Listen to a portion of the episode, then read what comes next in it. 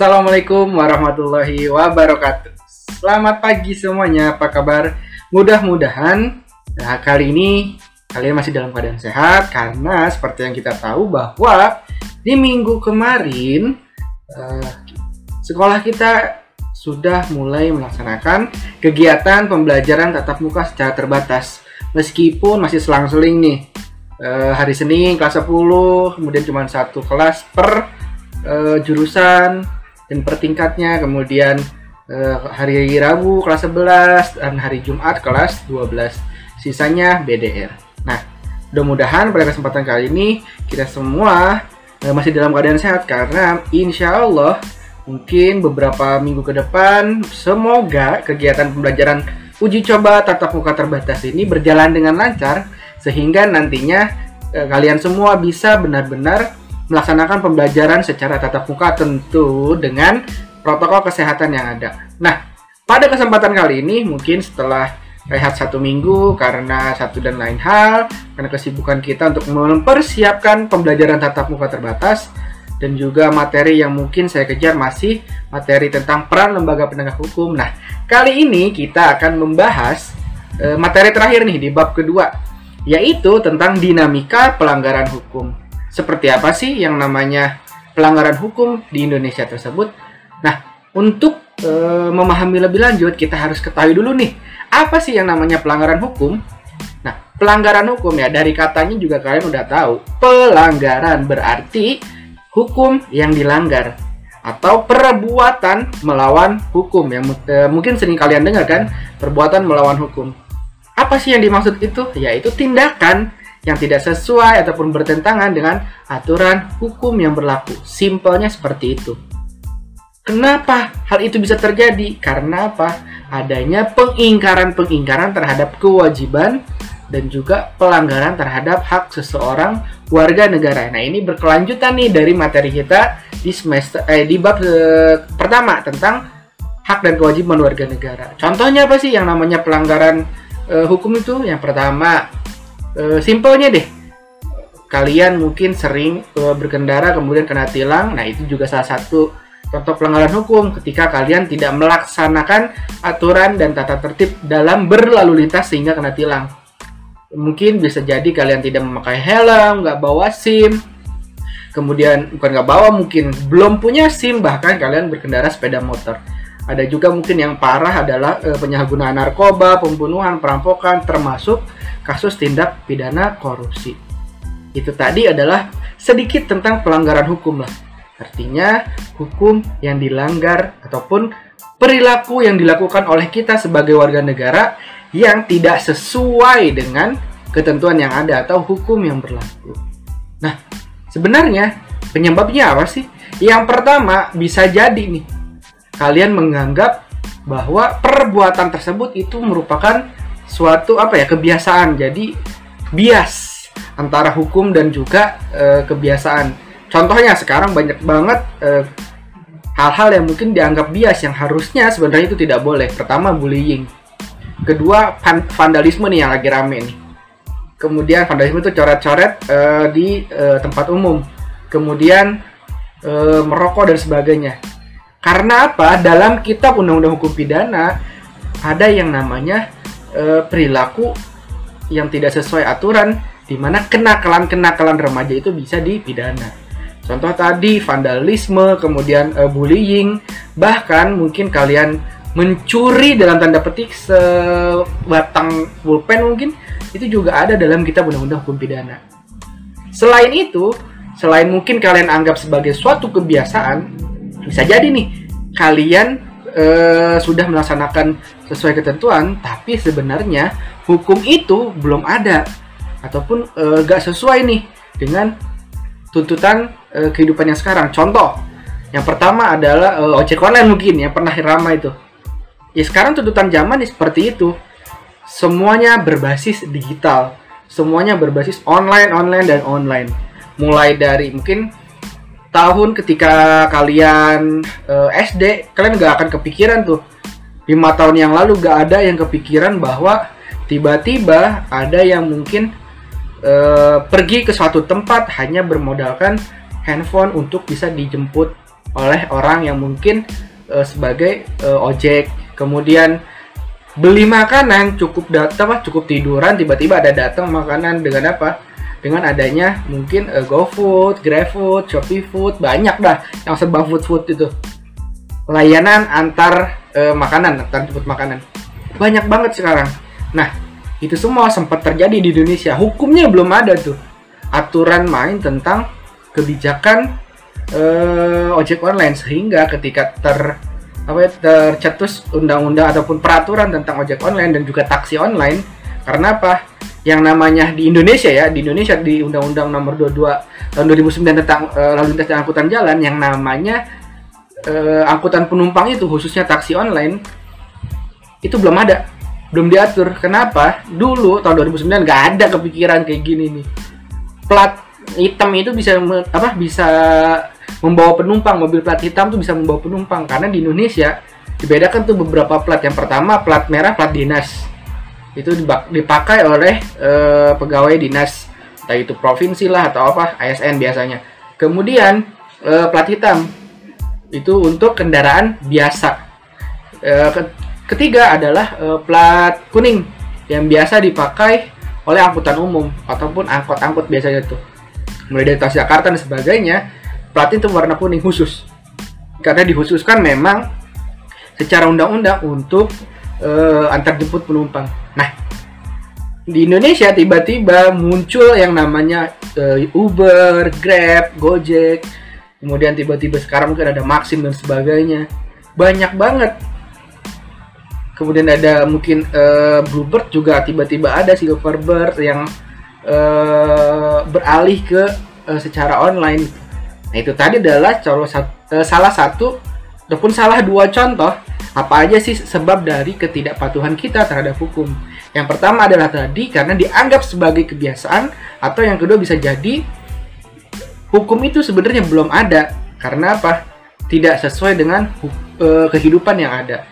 Selanjutnya, apa aja sih contohnya mungkin kalian udah tahu lah contoh perilaku yang bertentangan dengan hukum tuh banyak banget yang mungkin kalian sudah tahu sejak dari uh, kalian SD sampai kalian S SMP atau bahkan SMA kelas 11 kalian udah tahu yang namanya secara teori kalian pasti udah tahu tuh. Itu merupakan suatu uh, perilaku yang bertentangan dengan hukum. Yang pertama di lingkungan keluarga. Contoh tidak mematuhi orang tua. Kemudian uh, tidak mendengar nasihat orang tua. Simple deh. Banyak sekali terjadi. Atau bahkan ketika disuruh ayo nak. Atau mas uh, minta tolong ibu ambilin remote remote TV mau nonton ikatan cinta gitu misalnya dan bilang ah ibu apa sih? Aku lagi fokus lagi main lagi main game gitu misalnya. Itu contoh itu perilaku yang bertentangan dengan hukum. Kenapa? Pertama bertentangan dengan hukum agama. Selanjutnya di lingkungan sekolah bolos kayak ngerjain tugas. Nah ini sering dah. Kalian tahu tuh teorinya tahu tapi masih kalian lakukan. Tuh. Kemudian yang ketiga, lingkungan masyarakat. Contoh yang pertama, ketika kalian dalam bersosialisasi dengan tetangga, kalian tidak bertegur sapa. Kemudian ngelonong aja tuh. Orang ketemu biasanya uh, itu adat yang mungkin sudah hilang di beberapa uh, daerah perkotaan. Ketika bertemu dengan orang lain, misi mas, misi pak, misi om, misi bang, gitu. Sekarang nggak ada itu, ngelonong aja udah Kemudian yang terakhir dari uh, contoh perilaku yang bertentangan dengan hukum pada bangsa dan negara. Tadi kalian nggak memakai helm ketika berkendara, nggak punya SIM, kalian tetap menggunakan sepeda motor dan sebagainya termasuk pencurian, perampokan, kemudian penyalahgunaan narkoba, uh, terus kemudian uh, minum-minuman keras dan sebagainya. Nah, sekarang pertanyaannya, yang namanya pelanggaran pasti ada yang namanya sanksi apa sanksi itu? Sanksi itu berarti hukuman terhadap apa? Terhadap tindakan yang dilakukan oleh seseorang yang melanggar hukum. Dan harus kita ingat, yang namanya sanksi itu harus e, sesuai dengan e, porsinya. Contoh, ada yang namanya e, norma agama. Contohnya apa? Ketika kalian sholatnya gak apa namanya tidak ses, tidak tepat waktu laki-laki nih gak sholat malah bahkan berarti sanksinya gak mungkin di penjara pasti berkaitan langsung dengan uh, Tuhan atau mungkin kalian yang beragama lain, ya kan? Sesuatu aturan di agama kalian tidak dilaksanakan, gak mungkin ada aturan hukumnya. Yang ada berarti sanksi secara agama. Contohnya pertama apa? Eh dosa. Yang kedua, misalnya adalah kalau di ajaran agama Islam hilangnya keimanan dalam diri kita masing-masing. Lalu norma kesusilaan. Bentuknya apa? Kesusilaan itu berarti terkait dengan uh, hubungan antara kita dengan orang lain. Misal uh, jujur, perilaku jujur, kemudian apa ya? Uh, menghargai orang lain. Nah, itu salah satu contoh tuh. Jujur deh, berkata jujur. Nah, sanksinya apa? Ketika seseorang tidak ber uh, perilaku jujur atau berbohong. Yang pertama trust issue pasti. Uh, adanya ketidak apa ya? adanya ketidak trust itu apa sih? Tiba-tiba lupa saya ya Allah. Berarti ketidak apa ya? Uh, itulah adanya trust issue sehingga seseorang mungkin nggak mau berteman lagi sama dia karena apa sering bohong kepercayaan hilangnya rasa percaya kita terhadap seseorang yang kita kenal yang sering berbohong kemudian kesopanan norma kesopanan. Berarti terkait dengan adat istiadat ya, tadi mungkin ketika sama orang lain bertegur sapa kemudian e, permisi ketika hendak lewat kemudian apalagi ya? E, salim dengan guru dan sebagainya. Lalu sanksinya apa? Ya kan yang namanya kesopanan paling apa? Bentuknya pengucilan lah paling. Kemudian ya dikatain kemudian mungkin dinasehati itu salah satu contoh bentuk sanksi yang mungkin e, ditegur lah. Biasanya peneguran ditegur. Salah satu contoh sanksi apabila itu terkait dengan e, norma kesopanan. Yang keempat ataupun yang terakhir adalah norma hukum. Nah ini yang berkaitan langsung dengan kehidupan kita.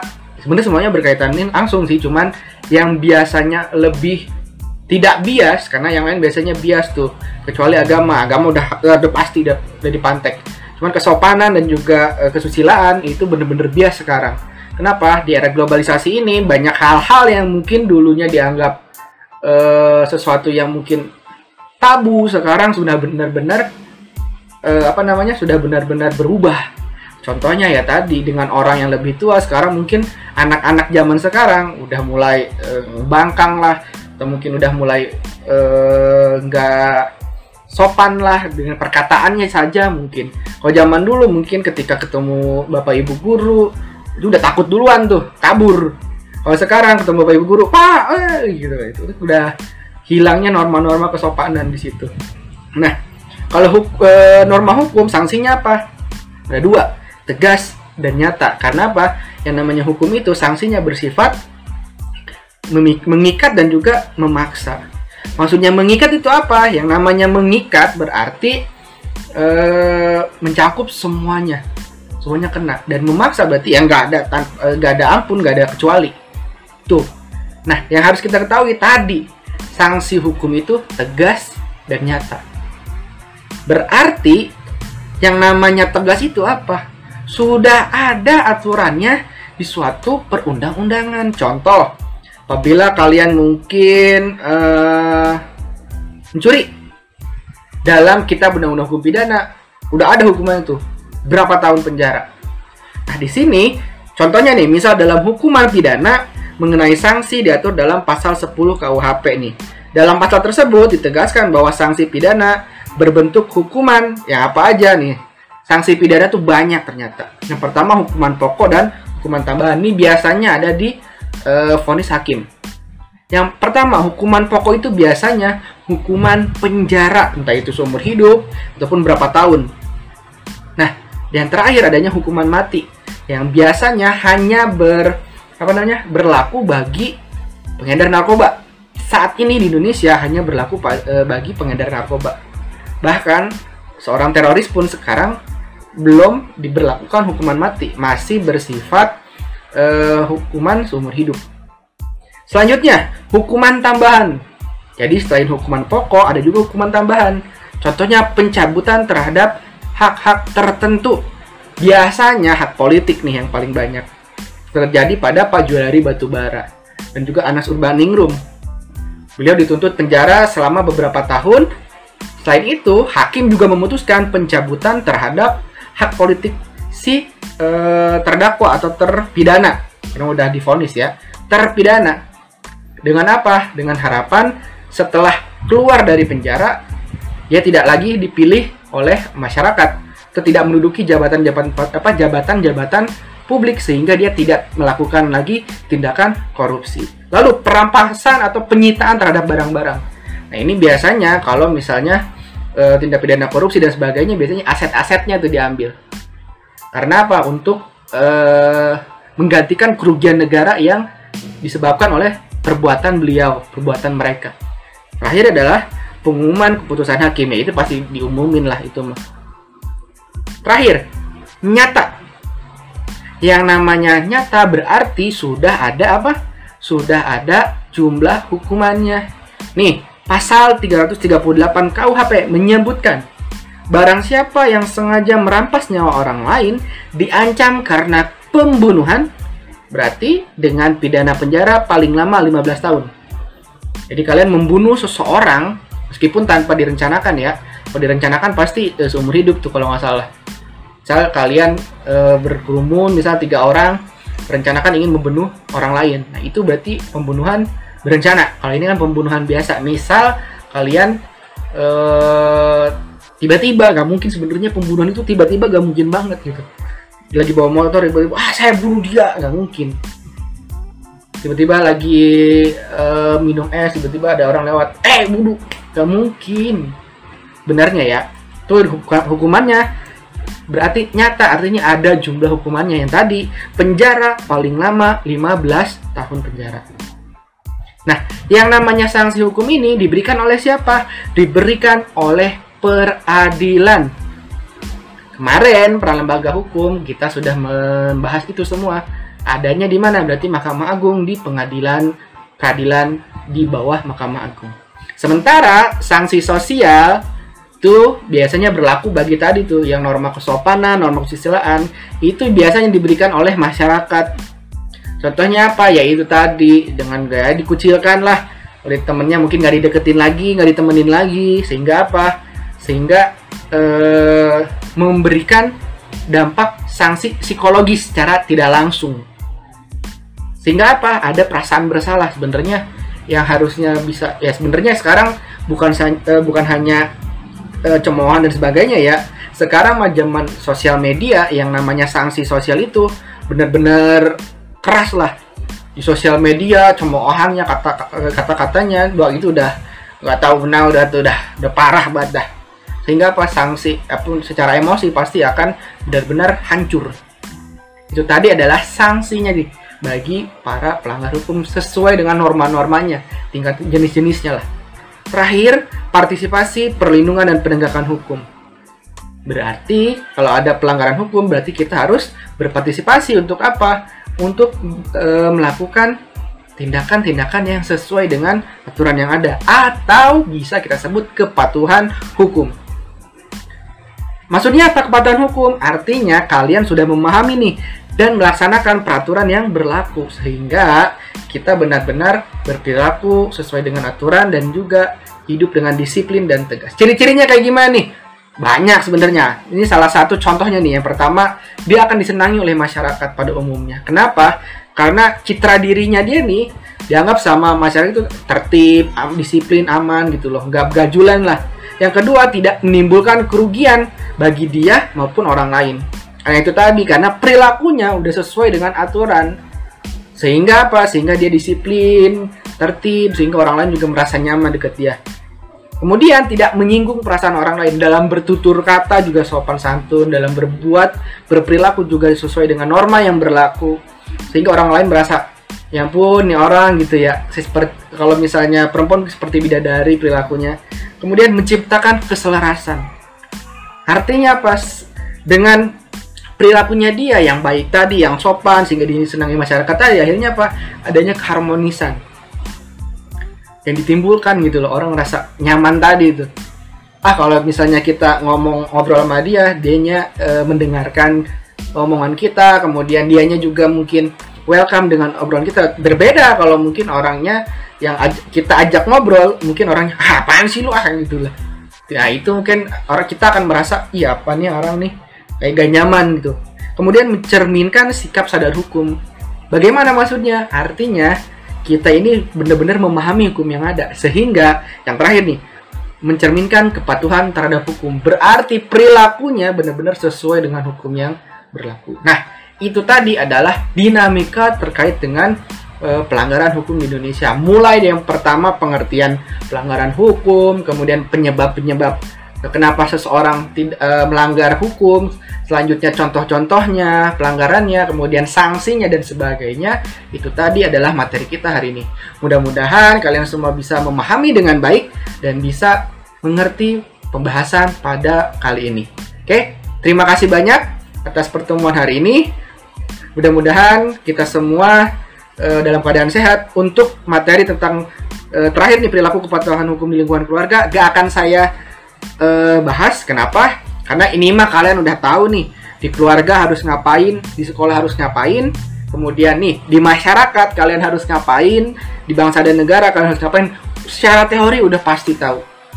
Yang ingin saya tegaskan adalah pemahaman itu tadi silahkan harus kalian laksanakan kenapa karena kalian udah tahu konsekuensi terhadap sesuatu pelanggaran hukum itu banyak.